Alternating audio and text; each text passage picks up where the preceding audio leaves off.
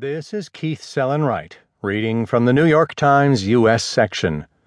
Verizon workers strike on East Coast after deadline passes. By Noam Scheiber. Tens of thousands of Verizon workers on the East Coast walked off the job Wednesday after the company and two labor unions failed to reach a new agreement by a 6 a.m. deadline set by the unions more than eight months after their contracts expired. The